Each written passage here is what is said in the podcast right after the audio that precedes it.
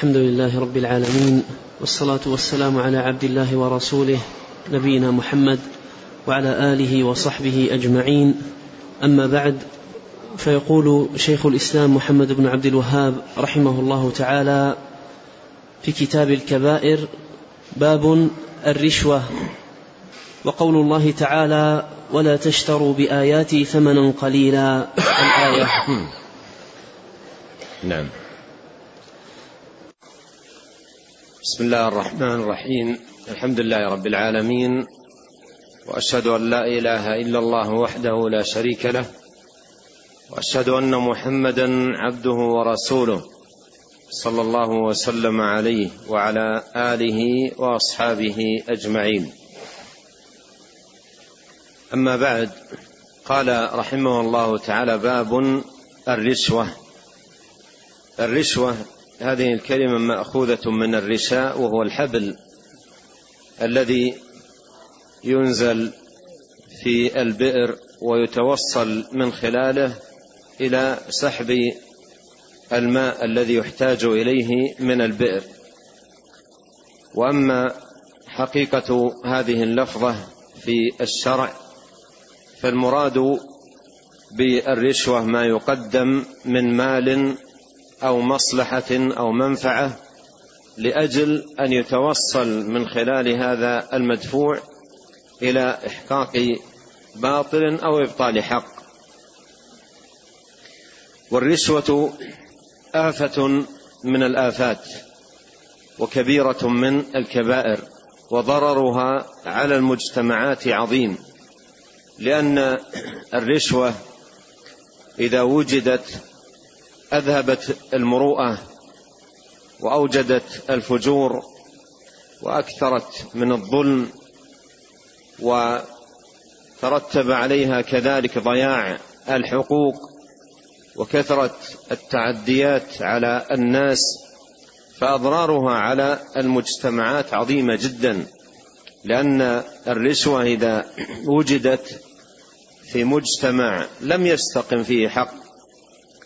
ولم يؤمن أو يأمن الإنسان على مصلحة من مصالحه أو حق من حقوقه لأن هذه الرشوة إذا وجدت قلبت الموازين وأخلت بالأحكام وأهدرت مع وجودها الحقوق وكثرت المظالم والتعديات فشأن الرشوة خطير جدا ومضرتها عظيمة للغاية. ولهذا جاءت الشريعة بتجريمها وتحريمها وعدها كبيرة من كبائر الذنوب. بل جاء فيها اللعن الذي هو الطرد والإبعاد من رحمه الله كما في الأحاديث التي ساق المصنف رحمه الله تعالى واللعن هو الطرد والإبعاد من رحمة الله ولا يكون إلا في الأمور الكبيرة العظيمة. قال باب الرشوه والرشوه محرمة سواء بأن يدفعها المرء أو أن يتقبلها. فالرشوه محرمة ممن يدفعها وممن أيضا يقبل الرشوه ولهذا جاء الحديث كما سيأتي بلعن الراشي ولعن المرتشي. قال وقول الله تعالى ولا تشتروا بآياتي ثمنا قليلا.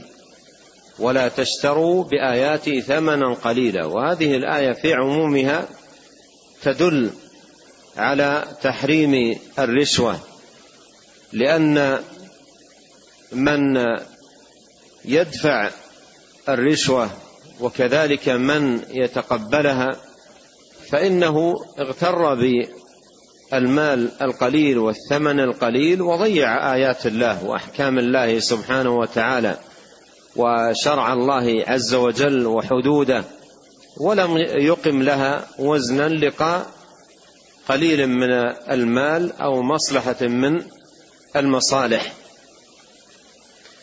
والرشوة أكل للسحت ومما وصف الله تبارك وتعالى به اليهود وأكلهم السحت. قد قال غير واحد من أهل التفسير أن السحت الذي هو وصف اليهود أكل الرشوة. وهذا تفسير لللفظ بشيء من أفراده أو ببعض أفراده. وهذا يفيد أن اليهود اشتهروا بالرشوة والتراسي وأن هذا من أوصاف اليهود. ومن تعاطى الرشوة من هذه الأمة ففيه شبه في هذه الخصلة من اليهود وفيه تشبه بهم. قد قال عليه الصلاة والسلام محذرا ومنذرا لتتبعن سنن من كان قبلكم شبرا شبرا. والرشوة كانت شائعة وفاشية ومشهورة في اليهود وكانت صفة لهم وكانت صفة لهم. فمن فعل الرشوة من هذه الأمة ففيه شبه من اليهود في هذه الخصلة الذميمة البغيضة الخطيرة. قال عن ابن عن ابن عمرو أي عبد الله بن عمرو بن العاص رضي الله عنهما مرفوعا. قال قال رسول الله صلى الله عليه وسلم لعن لعن الله الراشي والمرتشي. لعن الله الراشي والمرتشي. الراشي هو من يدفع الرشوة ويقدمها للغير. والمرتشي هو الذي يقبل الرشوة هو الذي يقبل الرشوة. وأخذ الرشوة هو أخذ من أجل تغيير مجريات الأمور تغيير لمجريات الأحكام. ولهذا كم من المظالم والجنايات وضياع الحقوق وإهدارها وتفويت المصالح تترتب على وجود الرشوة. ولهذا المجتمع الذي تكون الرشوة فيه فاشية تضيع الحقوق تماما. ولا يتمكن الإنسان أن ينال مصلحته إلا بدفع أموال وأيضا آخرون يدفعون هذه الرشوة لأخذ ما ليس لهم به حق تعديا على الضعفاء في حقوقهم وظلما لهم في في ذلك. فالشاهد أن الرشوة أمرها خطير جدا ولهذا جاء في جاء فيها اللعن والتهديد والوعيد لفاعل ذلك. وقد جاء عن الحسن البصري رحمه الله تعالى أنه قال إذا دخلت الرشوة مع الباب خرجت الأمانة مع الكوة أي النافذة. إذا دخلت الرشوة مع الباب خرجت الأمانة مع الكوة أي النافذة بمعنى أن إذا وجدت الرشوة انتفت الأمانة. ووجدت الخيانة ووجد الظلم ووجد البغي. ولهذا يقولون البراطيل والبراطيل اسم من أسماء الرشوة. تنصر الأباطيل. البراطيل تنصر الأباطيل. البراطيل هي الرشوة. تنصر الأباطيل أي تنصر الظلم. بمعنى أن الرشوة إذا وجدت وجدت لنصر الظلم للتعدي على الحقوق للبغي على الناس لأخذ أموالهم بغير حق. فالرشوة أمرها من أخطر ما يكون على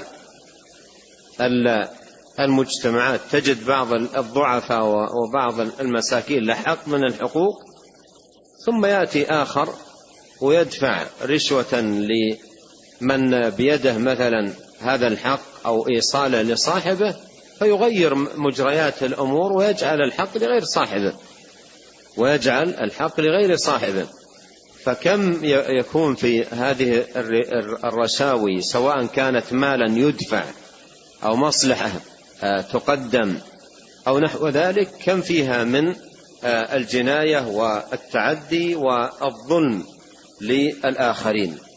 قال رحمه الله تعالى ولأحمد عن ثوبان رضي الله عنه مرفوعا لعن رسول الله صلى الله عليه وسلم الراشي والمرتشي والرائش يعني الذي يمشي بينهما. الرائش هو الوسيط بين الراشي والمرتشي.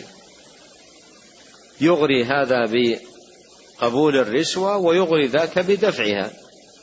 ويعمل على تحديد مثلا المبلغ أو المصلحة التي تقدم من الراشي للمرتشي. فهذا وسيط بينهما وهذا وسيط في الظلم وفي الحرام ومتعاون على الإثم والعدوان. والله سبحانه وتعالى يقول وتعاونوا على البر والتقوى ولا تعاونوا على الإثم والعدوان. نعم. قال رحمه الله تعالى باب هدايا الأمراء غلول. قال عن أبي حميد قال استعمل رسول الله صلى الله عليه وسلم رجلا على الصدقة. فلما قدم قال هذا لكم وهذا أهدي إلي. قال فقال النبي صلى الله عليه وسلم ما بال, ما بال الرجل نستعمله على العمالة مما ولانا الله؟ فيقول هذا لكم وهذا أهدي إلي. فهلا جلس في بيت أبيه أو بيت أمه فينظر هل يهدى إليه شيء أم لا؟ والذي نفس محمد بيده لا يأخذ أحد منكم شيئا بغير حقه إلا لقي الله وهو يحمله يوم القيامة. إن كان بعيرا له رغاء أو بقرة لها خوار أو شاة تيعر. ثم رفع يديه حتى رأينا عفرة إبطيه. ثم قال اللهم هل بلغت؟ قالها ثلاثا. قال رحمه الله تعالى باب هدايا الأمراء. هدايا الأمراء غلول. ومعنى كونها غلول أي أنها أخذ للمال بالباطل وبغير حق ولا يحل لهم أخذ هذه الأموال أو أخذ هذه الهدايا وقبولها لأنهم لأنهم قائمون على مصالح للأمة. واسترعوا على هذه الأمانة. ف وقاموا أيضا على الحقوق ورعاية حقوق الناس ومصالح الناس. فأخذ الهدايا غلول لأن هذه الهدايا لها أثرها في النفوس لها فعلتها في القلوب. ولهذا من يقدم الهدية وتكون الهدية مثلا ثمينة فيكون لها الأثر والوقع في نفس العامل أو الأمير أو المسؤول فيكون له حظوة ويكون لطلبه شأن ومكانة. ولهذا لما لما كان لهذه الهدايا أثرها ولها ضررها وخطرها جاءت الشريعة بمنع ذلك وتحذير العمال الذين هم الأمراء ومن يلون أمور الناس ومصالح الناس وحقوق الناس جاءت الشريعة بتحذير هؤلاء من قبول الهدايا وأن الواحد من هؤلاء لو كان في بيته لو كان في بيته ليس قائما على مصلحة من مصالح المسلمين لم تأتيه شيء لم يأتي شيء من الهدايا وإنما هذه الهدايا أشياء لها اعتبار معين ولها مقصد. معين فجاءت الشريعة بحسم هذه هذا الأمر قطعا لدابر الشر وقطعا لدابر ضياع الحقوق وإهدارها. قال عن أبي حميد قال استعمل رسول الله صلى الله عليه وسلم رجلا على الصدقة. ومعنى استعمله على الصدقة أي كلفه عليه الصلاة والسلام أن يكون جابيا للصدقات. فلما قدم قال, قال هذا لكم وهذا أهدي إلي. قال هذا لكم. يعني هذه هذا لكم. هذه الصدقات التي كلفت بجمعها. أما هذا فهذا شيء أهدي إلي. أي ليس لكم وإنما هو لي. أخذته هدية. هذا أهدي إلي. فقال النبي صلى الله عليه وسلم ما بال الرجل نستعمله على العمالة مما ولانا الله فيقول هذا لكم وهذا أهدي الي فهلا جلس في بيت أبيه أو بيت أمه فينظر هل يهدى إليه شيء أم لا؟ أي أن أن هذا الرجل لولا قيامه على هذه المصلحة وعلى هذا الحق أو هذه الحقوق من حقوق المسلمين لم تقدم له الهدايا.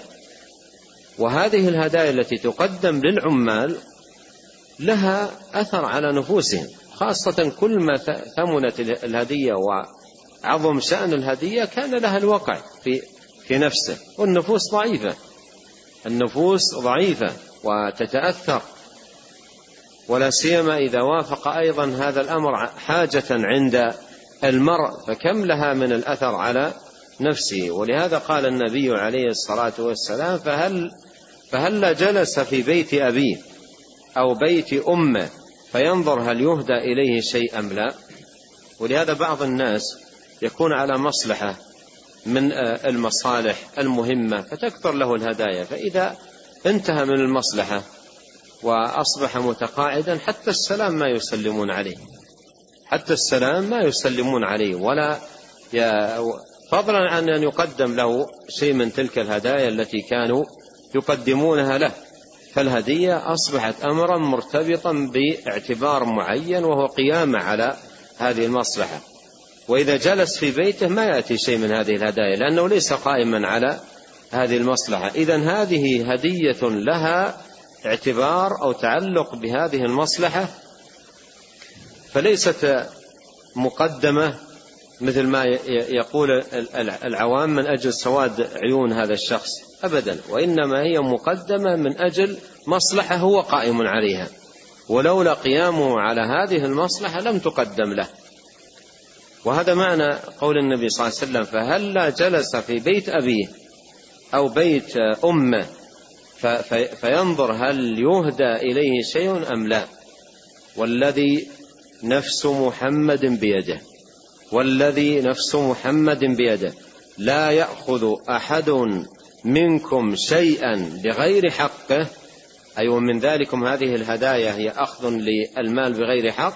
إلا لقي الله وهو يحمله يوم القيامة. يحمله أي على رقبته. والمظالم يأتي الظلمة يوم القيامة يحملونها على رقابهم أيا كانت. سواء كانت أموالا أو كانت أملاكا أو كانت رقاعا أو كانت بهيمة أيا كانت يأتي يوم القيامة يحملها على رقبته. خزيا له وفضيحة على رؤوس الأشهاد وبين العالمين. يأتي يوم القيامة يحمله إن كان بعيرا يعني الذي أخذه ظلما يأتي يحمل البعير على رقبته له رغاء بعير على رقبته يأتي يوم القيامة والبعير له رغاء خزيا له وفضيحة. وإن كان بقرة لها خوار. أو شاة تيعر. كل هذه يأتي يحملها على رقبته. ثم رفع يديه حتى رأينا عفرة أي بياض إبطيه ثم قال اللهم هل بلغت؟ قالها ثلاثا. قالها ثلاثا. وجاء في الصحيح أنه عليه الصلاة والسلام ذكر الغلول جاء في صحيح البخاري أنه عليه الصلاة والسلام ذكر الغلول يوما وحذر منه. وقال صلوات الله وسلامه عليه لا يأتين أحدكم يوم القيامة وعلى, بق وعلى رقبته بعير له رغاء. فيقول يا رسول الله أغثني. فأقول لا أملك لكم شيء لا أملك لك شيئا قد أبلغتك. انظر هنا في هذا الحديث قال اللهم هل بلغت ورفع يديه حتى رأى الصحابة عفرة إبطيه صلوات الله وسلامه عليه. فقال لا يأتين أحدكم يوم القيامة وعلى رقبته بعير له رغاء فيقول يا رسول الله أغثني فأقول لا أملك لك شيئا قد أبلغتك. لا يأتين أحدكم يوم القيامة وعلى, بق وعلى رقبته فرس له حمحمة فيقول يا رسول الله أغثني فأقول لا أملك لك شيئا قد أبلغتك. لا يأتين أحدكم يوم القيامة وعلى رقبته بقرة لها خوار فيقول يا رسول الله أغثني فأقول لا أملك لك شيئا قد أبلغتك. لا يأتين أحدكم يوم القيامة وعلى رقبته شاة لها تغاء فيقول يا رسول الله أغثني فأقول لا أملك لك شيئا قد أبلغتك. لا يأتين أحدكم يوم القيامة وعلى رقبته رقاع تخفق أي فيها مظالم وتعديات فأقول لا أملك لك شيئا قد أبلغتك لا يأتين أحدكم يوم القيامة وعلى رقبته صامت. والعرب تقسم المال إلى قسمين صامت وناطق. الصامت مثل الذهب والفضة ليس له صوت. و و و والناطق ما له صوت ولهذا مر معنا له خوار له رغاء له ثغاء له حمحمة. هذه هذه أموال ناطقة لها صوت. قال لا يأتين أحدكم يوم القيامة وعلى رقبته صامت أي ذهب وفضة فيقول يا رسول الله أغثني فأقول لا أملك لك شيئا قد أبلغتك فالنبي عليه الصلاة والسلام حذر من الظلم حذر من التعديات حذر من الغلول حذر من الرشاوي حذر من الربا حذر من أنواع هذه المظالم والتعديات. فكل من يظلم يأتي يحمل هذه المظالم على رقبته يوم القيامة ايا كانت. ولهذا ذكر البعير وذكر الفرس وذكر البقر وذكر الشاة وذكر الرقاع وذكر الذهب والفضة فصل عليه الصلاة والسلام محذرا للأمة ومنذرا من الظلم والتعدي على حقوق الآخرين. والذي يضيع من الإنسان في هذه الحياة الدنيا لا يضيع يوم القيامة. كما قال عليه الصلاة والسلام لتؤدن الحقوق يوم القيامة. لتؤدن الحقوق يوم القيامة. ويوم القيامة لا يكون فيه دنانير ولا دراهم. الدنانير والدراهم تنتهي في هذه الحياة الدنيا. يوم القيامة لا, لا يوجد دنانير ولا يوجد دراهم. فكيف تؤدى الحقوق؟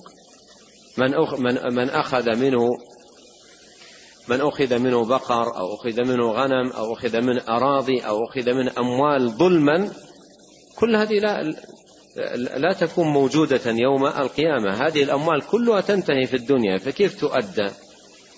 جاء في الحديث الصحيح حديث عبد الله بن أنيس. قال عليه الصلاة والسلام يأتي أو يحشر الله الناس يوم القيامة عراة حفاة بهما. قالوا وما بهما يا رسول الله؟ أي عراة معروف وحفاة معروف فما معنى بهما؟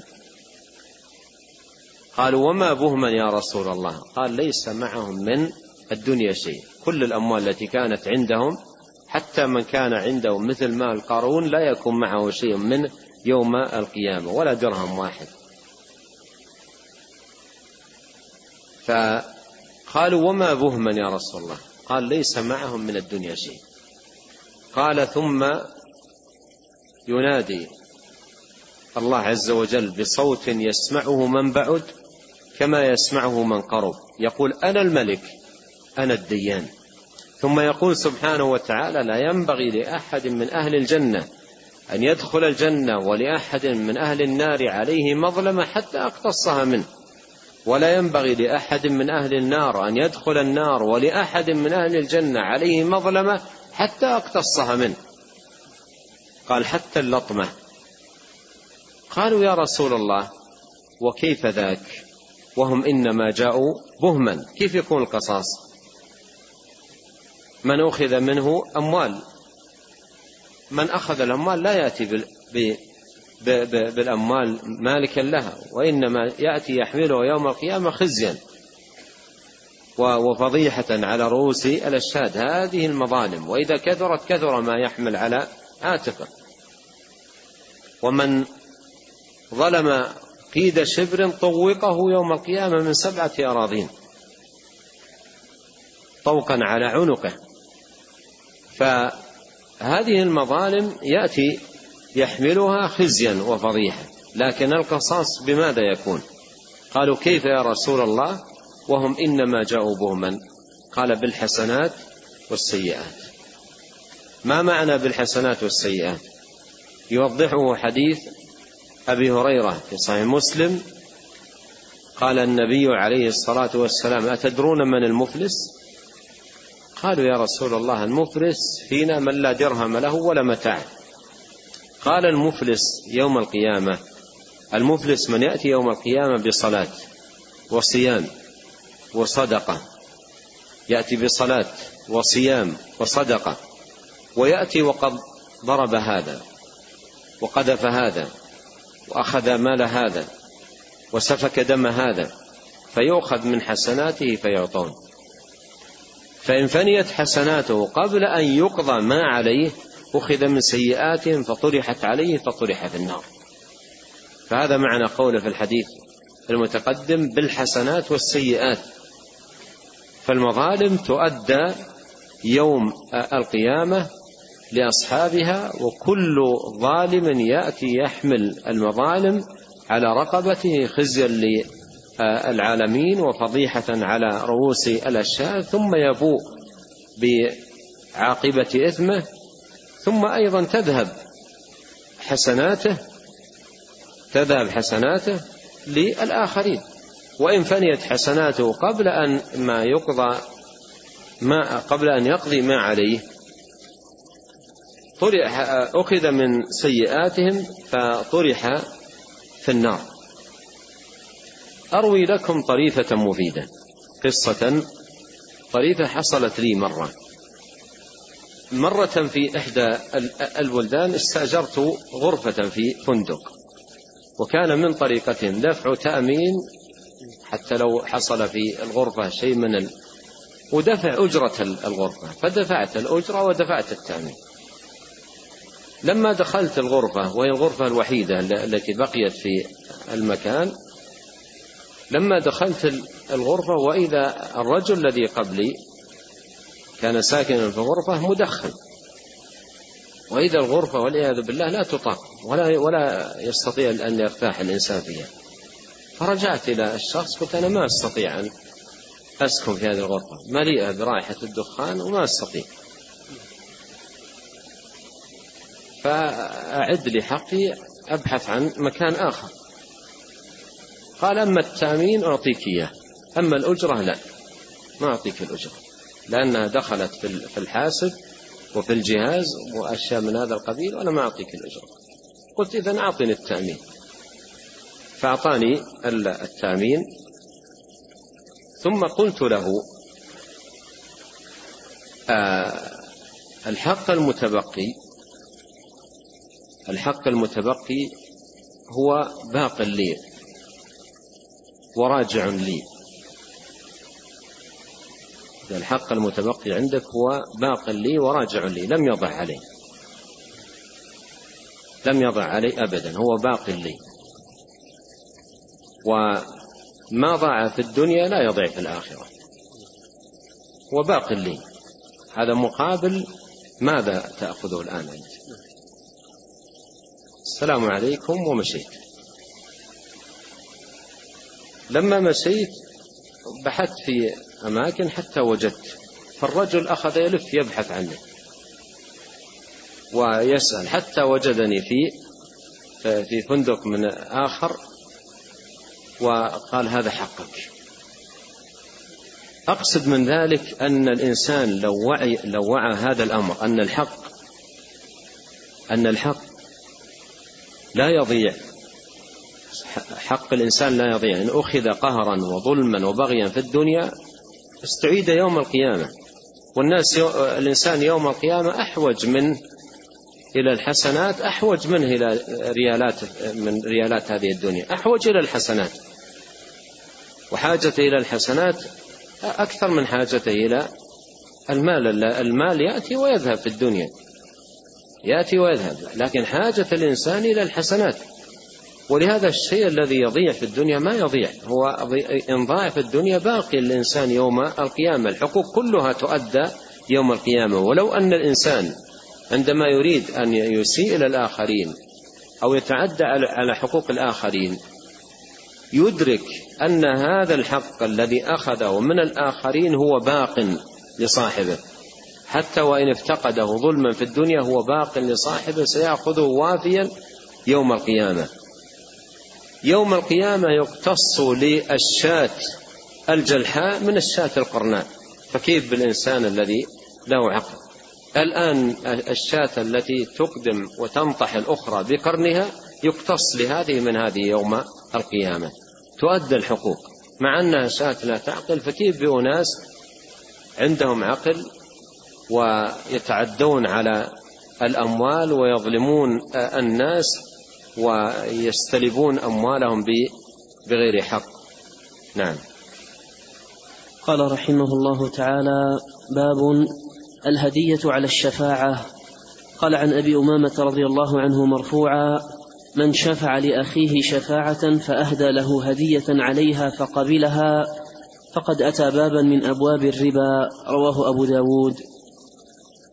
ورواه إبراهيم الحربي عن عبد الله بن مسعود رضي الله عنه قال السحت أن يطلب الرجل الحاجة فتقضى له فيهدي, فيهدى إليه فيقبلها. وله عن مسروق عنه من رد عن مسلم مظلمة فأعطاه عليها قليلا أو كثيرا فهو سحت. قلنا يا أبا عبد الرحمن ما كنا نرى السحت إلا الرشوة إلا الرشوة في الحكم. قال ذلك كفر ومن لم يحكم بما أنزل الله فأولئك هم الكافرون. قال رحمه الله تعالى باب الهدية على الشفاعة. باب الهدية على الشفاعة.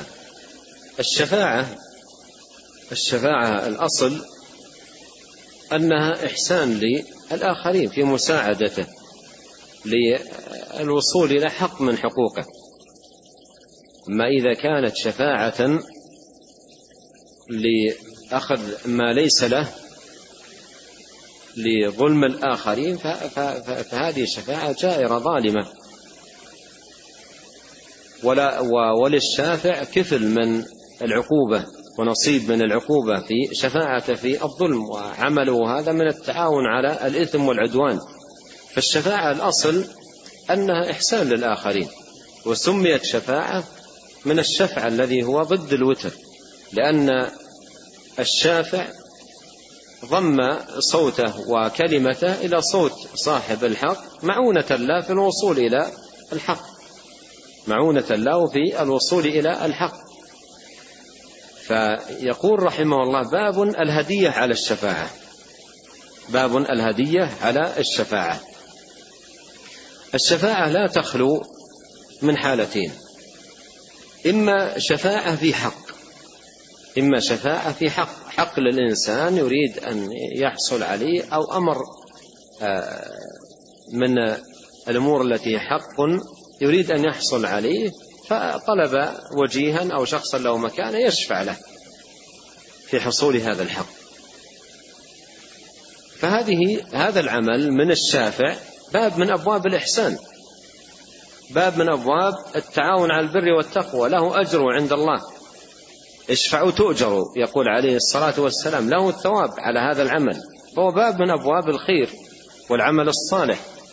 وإما أن تكون الشفاعة شفاعة في باطل. شفاعة في باطل مثل أن يقدم الرديء على الفاضل الخير في مثلا عمل من الأعمال أو مهمة من المهمات فيشفع له شافع في أن يقدم على من هو أحسن منه مثلا. فهذه الشفاعة ظلم. فإذا أخذ الهدية على الشفاعة إن كان أخذ الهدية على الشفاعة في ظلم فهذا حشف وسوء كيلة شفع في ظلم وأدت شفاعته إلى تعدي على آه، الحق وتقديم مثلا من ليس من ليس أهلا أو حصول هذا المشفوع له ما ليس له به حق فهي ظلم. فعلى ماذا يأخذ هذه الهدية؟ على معاونة على الظلم على معاونة على الإثم والعدوان. وأما إذا كانت شفاعة في أمر حق فعلى ماذا يأخذ الهدية؟ أخذ لها بغير مقابل لأن هذا باب من أبواب الإحسان. اشفع وتؤجر. أعطاك الله جاه أعطاك الله مكانة فشفعت له. شفعت له وأجرك على الله سبحانه وتعالى. فإذا أخذ أخذت منه شيئا مقابل شفاعتك أخذت منه مالا بدون عوض بدون مقابل. فيكون أخذ الإنسان لهذا المال أخذ بغير حق. فيكون أخذ الإنسان لهذا المال أخذ بغير حق. قال عن أبي أمامة رضي الله عنه مرفوعا من شفع لأخيه شفاعة فأهدى له هدية عليها أي على هذه الشفاعة من أجل هذه الشفاعة مثل أن يقول لها أنا حقيقة كان موضوعي متأخر وكذا وأنت ساعدتني وخدمتني وكلمت فلانا. وهذه هدية لك بهذه المناسبة. فأهدى له هدية عليها أي على هذه الشفاعة. فقبلها فقد أتى بابا من أبواب الربا. فقد أتى بابا من أبواب الربا. لماذا؟ لماذا يكون أتى بابا من أبواب الربا؟ لأن كل من المرابي وهذا أخذ مال بغير مقابل بغير حق. أخذ مال بغير حق. المرابي أخذ من آه، من تعامل معه بالربا مالا بغير مقابل. يقول له مثلا أقرضك ألف ريال تسددها لي ألف ومئتين. المئتين هذه بدون مقابل. لا حق له فيها. مثله هنا قال أتى بابا من أبواب الربا لأنه أخذ على شفاعته مالا وهذا المال الذي أخذه بدون مقابل. بدون بدون مقابل ليس له عوض. يقدم ثمن و أو يقبل الثمن ولم يقدم شيئا لينال به هذا الثمن. فهذا وجه الشبه بين من يقبل الهدية على الشفاعة ومن يرابي أي أن كل منهما أخذ مالا بدون مقابل. قال رواه أبو داود ورواه إبراهيم الحربي عن عبد الله بن مسعود رضي الله عنه قال السحت أن يطلب الرجل الحاجة فتقضى له فيهدى الهدية فيقبلها. فيهدى الهدية فيقبلها. وهذا مثل الذي قبله وسماه ابن مسعود سحتا. وفي الحديث يقول النبي الكريم عليه الصلاة والسلام كل جسد قام على السحت فالنار أولى به. قال وله عن مسروق عنه من رد عن مسلم مظلمة فأعطاه عليها قليلا أو كثيرا فهو سحت. من رد عن مسلم مظلمة فأعطاه عليها قليلا أو كثيرا فهو سحت أي عاون وساعد وشفع له حتى رفعت عنه المظلمة. رد عنه مظلمة. قال فهو سحت أي أكل للأموال بالباطل. قلنا يا أبا عبد الرحمن ما كنا نرى السحت إلا الرشوة. انظر إلى هذه المقولة ما كنا نرى السحت إلا الرشوة.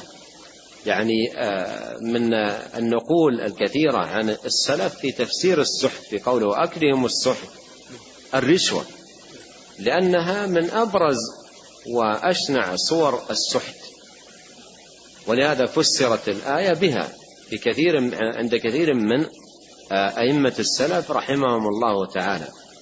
لكن لا يعني ذلك الحصر.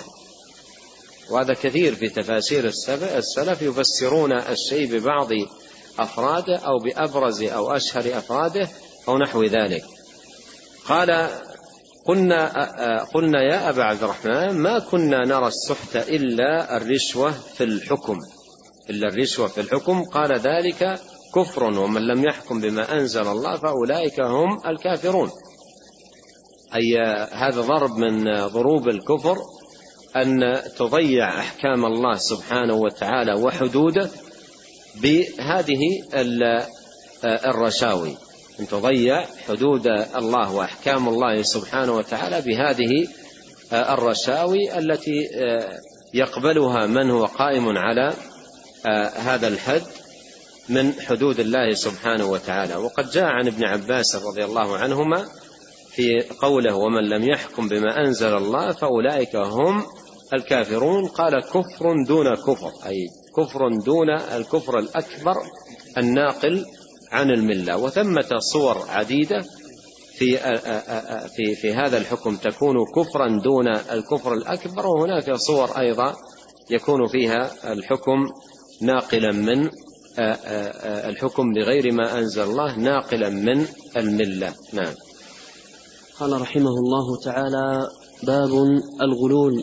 وقول الله تعالى وما كان لنبي أن يغل ومن يغلل يأتي بما غل يوم القيامة الآية.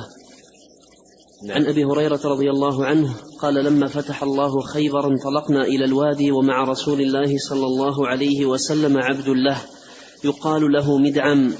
فلما نزلنا الوادي رمي بسهم فمات. فقلنا هنيئا له بالشهادة يا رسول الله. فقال كلا والذي نفسي بيده. إن الشملة التي أخذها يوم خيبر لتلتهب عليه نارا. أخذها من المغانم لم تصبها المقاسم. ففزع الناس فجاء رجل بشراك أو شراكين فقال يا رسول الله أصبت يوم خيبر. فقال شراك أو شراكان من نار. أخرجاه. قال رحمه الله تعالى باب الغلول.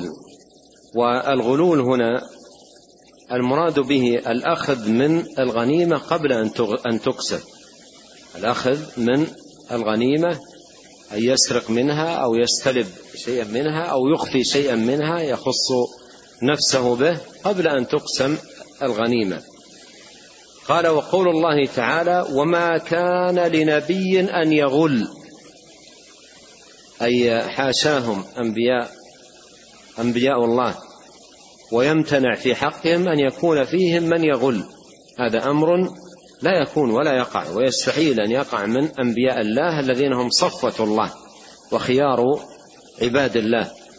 فهذا تبرئة وتنزيه للأنبياء أنه لا يقع شيء من ذلك من نبي. فهم صفوة الله وخيار عباد الله سبحانه وتعالى. يمتنع ويستحيل أن يقع من واحد منهم غلول وما كان لنبي أن يغل. ثم ذكر الله عز وجل حكم الغلول وعقوبة من يقع في الغلول. قال ومن يغلل أي من الناس ويقع في الغلول يأتي بما غل يوم القيامة. قال ومن يغلل أي هذه هذه هذا عقوبته وهذا وعيد الله سبحانه وتعالى لمن غل أنه يأتي بما غل يوم القيامة. ومعنى يأتي بما غل يوم القيامة كما تقدم. يأتي يحمل آه، آه، الذي غله يوم القيامة. أشرت إلى الحديث حديث أبي هريرة لما ذكر النبي صلى الله عليه وسلم الغلول وعظم أمره قال لا يأتين أحدكم يوم القيامة وعلى رقبته وذكر أشياء مرت. فمن يغلل ومن يغلل يأتي بما غل يوم القيامة أي يأتي يوم القيامة يحمل هذا الذي غله على رقبته ويعاقبه الله سبحانه وتعالى بكل آه، شيء غله قل ذلك أو كثر. قال عن أبي هريرة رضي الله عنه قال لما فتح الله خيبر انطلقنا إلى الوادي ومع رسول الله صلى الله عليه وسلم عبد يقال له مدعم. فلما نزلنا الوادي رمي بسهم فمات. على إثر الفتح بعد الفتح بقليل رمي بسهم فمات. فقلنا هنيئا له بالشهادة يا رسول الله. هنيئا له بالشهادة يا رسول الله. فقال النبي صلى الله عليه وسلم كلا. قال النبي صلى الله عليه وسلم كلا. والذي نفسي بيده إن الشملة التي أخذها يوم خيبر لتلتهب عليه نارا أخذها من المغانم. شملة. الشملة قطاء يلتحف به. ما أخذ أموال طائلة ولا أخذ شملة قطاع لحاف يتغطى الإنسان به. غلها أخذها قبل أن تقسم الغنيمة أخفاها خص نفسه بها. قبل أن تقسم الغنيمة غل شملة. فقال النبي والذي نفسي بيده إن الشملة التي أخذها يوم خيبر لتلتهب عليه نارا أخذها من المغانم لم تصب المقسم. لم تصبها المقاسم. هذه الغزوة أيضا غزوة خيبر حصل فيها أيضا قصة رجل كما في الصحيح. أبلى في النكاية في الكفار بلاء عظيما وحصل على يديه شيء عظيم في النكاية بالكفار. فقال بعض الصحابة هو من أهل الجنة. قال بعض الصحابة هو من أهل الجنة. فقال النبي صلى الله عليه وسلم هو من أهل النار. قال هو من أهل النار. تعجب الصحابة. رجل في مجابهة الكفار وصمود في ملاقاة الكفار وحصل منه يعني أمر عظيم في الفتك بهم. حتى إن الصحابة من شدة إعجابهم ببلائه العظيم قالوا هو من أهل الجنة. قال النبي صلى الله عليه وسلم هو من أهل النار. وتعجب الصحابة من ذلك فأحد الصحابة أخذ يتتبع هذا الرجل ويتابع. فأصيب بضربة في القتال فلم يحتمل ألمها فأخذ السيف سيف نفسه ووضعه في نحره وقتل نفسه وقتل نفسه. فجاء هذا الصحابي وقال يا رسول الله أشهد أنك رسول الله. وذكر قصة الرجل وأنه قتل نفسه. قتل نفسه. فهذا مع مثل هذا الحديث وأحاديث كثيرة أخذ منها العلماء رحمهم الله تعالى أنه لا يقال لمن قتل في المعركة وملاقاة الأعداء لا يقال شهيد هكذا جزما. والآن سهلة اللفظة عند كثير الناس يقولون استشهد فلان أو الشهيد فلان أو نحو ذلك. بل بعض الأشخاص لا يذكرونه إلا بلقب الشهيد. وفي صحيح البخاري باب لا يقال فلان شهيد. باب لا يقال فلان شهيد. وإذا كان هذا رجل ومع النبي صلى الله عليه وسلم وفي غزوة خيبر وحصل له نكاية منه نكاية شديدة في الكفار حتى إن الصحابة قالوا هو من أهل الجنة قال النبي صلى الله عليه وسلم هو من أهل النار. والشهيد هو من قاتل لتكون كلمة الله هي العليا أي نيته في في نفسه وباطنه بينه وبين الله من أجل أن تكون كلمة الله هي العليا. ومن يدخلون الساحة ساحة القتال منهم من يقاتل حمية منهم من يقاتل عصبية منهم من يقاتل طمع في أمور دنيوية. ليس كل من يدخل ساحة القتال صافية نية لله هذا بينه وبين الله. إذا من يقتل في ساحة المعركة لا يجزم لها بالشهادة جزما أن يقال فلان شهيد أو استشهد وإنما يقال نحسبه من الشهداء. نرجو أن يكون من الشهداء. إن شاء الله أنه من الشهداء. أما أن يأتي بها الإنسان جزما ويقينا فلان شهيد ولا ينادى إلا بهذا اللقب فهذا ليس صحيح. والنصوص دلت على المنع من ذلك وأنه لا يقال شهيد لا يجزم بها. لا يجزم بها لأن معنى جزم الإنسان بأنه شهيد أي أنه في الجنة مع الشهداء من يطع الله والرسول فأولئك مع الذين أنعم الله عليهم من النبيين والصديقين والشهداء والصالحين. وحسن أولئك رفيقا. والله عز وجل قال فلا تزكوا أنفسكم لا يزكي بعضكم بعضا. فالأصل أن لا يقال ذلك الأصل أن لا يقال ذلك ومن حصل من إحسان في القتال ونحو ذلك يقال نحسبه من الشهداء. نرجو الله أن يكون من الشهداء إن شاء الله أنه من الشهداء أو نحو ذلك من العبارات التي لا يكون فيها جزم. قال إن الشملة التي أخذها يوم خيبر لتلتهب عليه نارا أخذها من المغالم لم تصبها المقاسم. لما قال النبي صلى الله عليه وسلم هذا الكلام ورأوا أيضا من حال الرجل ما رأوا أدركوا أن الأمر خطير جدا. ففزع الناس انظر الكلمة ففزع الناس أي حصل خوف في القلوب. وهذا أيضا يستفاد منه أهمية الدعوة والوعظ تذكير الناس وتخويفهم وتخويفهم. وذكر هذه النصوص نصوص الوعيد حتى يرتدع الناس. ولهذا ذكرت أكثر من مرة أن الناس يحتاجون هذه الكتب الكتب التي تتكلم عن الكبائر. وتحذر من الكبائر وتبين الوعيد على الكبائر. الناس تحتاج إليها حاجة ماسة جدا لأن الإنسان إذا سمع الوعيد حصل له فزع حصل منه خوف وترك المخالفة. انظر الآن قال ففزع الناس فجاء رجل بشراك أو شراكين. الشراك سير, سير النعل ظهر النعل. جاء بشراك يعني لم يأتي حتى بنعل وإنما شراك للنعل. جاء بشراك أو شر... آه، آه، قال جاء رجل بشراك أو شراكين فقال يا رسول الله أصبت يوم خيبر. قال شراك أو شراكان من نار. شراك أو شراكان من نار. وهذا فيه أن هذا الغلول حتى لو كان قليلا أيضا في النار. حتى لو كان قليلا. شراك. قال شراك أو شراكان من نار.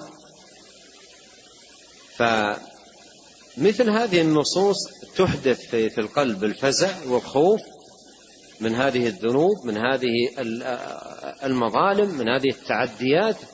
تحدث القلب خوف وتجعل الإنسان ينتبه ويتيقظ. ولهذا هذا الرجل جاء بالاشتراك يريد أن يتخلص منه. يريد أن يتخلص منه. قال شراك أو آه، آه، قال أصبته يوم خيبر. جاء يريد أن يتخلص لأن لأن الناس فزعت وأدركوا أن الأمر آه، جد خطير. نسأل الله الكريم أن يصلحنا أجمعين وأن يهدينا إليه صراطا مستقيما وأن يصلح لنا شأننا كله وأن لا يكلنا إلى أنفسنا طرفة عين وأن يعيذنا من شرور أنفسنا وسيئات أعمالنا وأن يتولانا والمسلمين بتوفيقه وتسديده وعونه وأن لا يكلنا إلى أنفسنا طرفة عين. اللهم اغفر لنا ولوالدينا وللمسلمين والمسلمات والمؤمنين والمؤمنات الأحياء منهم والأموات. اللهم آت نفوسنا تقواها زكها أنت خير من زكاها أنت وليها ومولاها. اللهم إنا نسألك الهدى والتقى والعفة والغنى. اللهم اقسم لنا من خشيتك ما يحول بيننا وبين معاصيك ومن طاعتك ما تبلغنا به جنتك ومن اليقين ما تهون به علينا مصائب الدنيا. اللهم متعنا بأسماعنا وأبصارنا وقوتنا ما أحييتنا واجعله الوارث منا واجعل ثأرنا على من ظلمنا وانصرنا على من عادانا ولا تجعل مصيبتنا في ديننا ولا تجعل الدنيا أكبر همنا ولا مبلغ علمنا ولا تسلط علينا من لا يرحمنا. سبحانك اللهم وبحمدك أشهد أن لا إله إلا أنت أستغفرك وأتوب إليك. اللهم صل وسلم على عبدك ورسولك نبينا محمد وآله وصحبه. جزاكم الله خيرا.